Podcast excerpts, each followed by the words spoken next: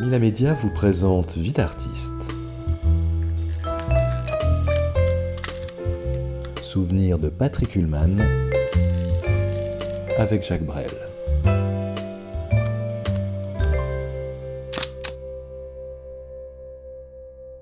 J'ai beaucoup de photos de chanteurs sur scène où ils gueulent, ils ont la bouche grande ouverte et ils gueulent.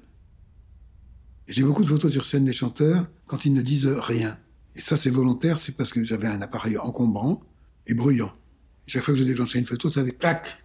C'est comme ça que je me suis fait foutre dehors par deux ou trois chanteurs, quand même. Donc j'avais pris le parti de ne faire des photos que quand ils chantaient très fort, parce que le bruit du clac était oublié, ou quand ils se taisaient, parce que je ne bouffais pas les paroles. Jacques Brel, je l'ai suivi depuis ses débuts. J'avais suivi son premier passage à l'Olympia, ses passages à Bobino. Il était le chanteur, à l'époque, le plus important de la chanson française. Il remplissait toutes les salles et c'était sublime.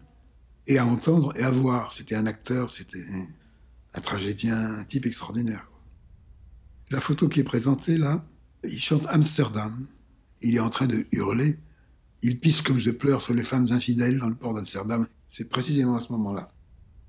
Pendant trois semaines, je suis allé tous les soirs et tous les après-midi, quand il chantait, photographier Orel. Y aller, c'était pas loin, j'avais qu'un étage à monter.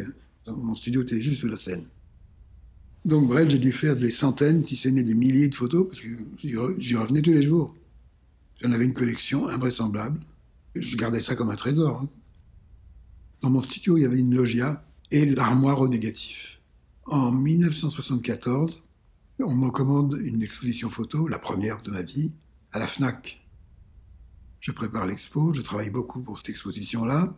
Et comme toujours, on n'est pas prêt. Je panique, le, vraiment la panique folle. Et je suis en train de tirer encore d'autres photos que je vais mettre le soir même à l'exposition. Et j'entends une voix qui vient de loin qui crie « Je l'ai eu, la salope !» Et j'entends « Et une cataracte d'eau tombe sur ma loggia.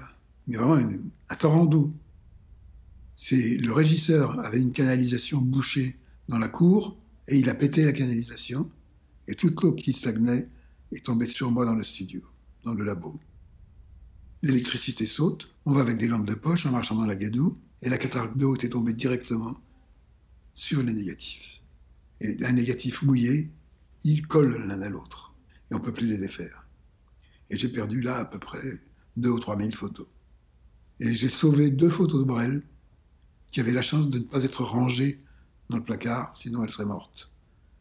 Mais avec ça, j'ai perdu plusieurs années de photos d'Olympia qui ont été noyées, inondées. Je peux juste en parler, c'est tout, j'ai plus de négatif.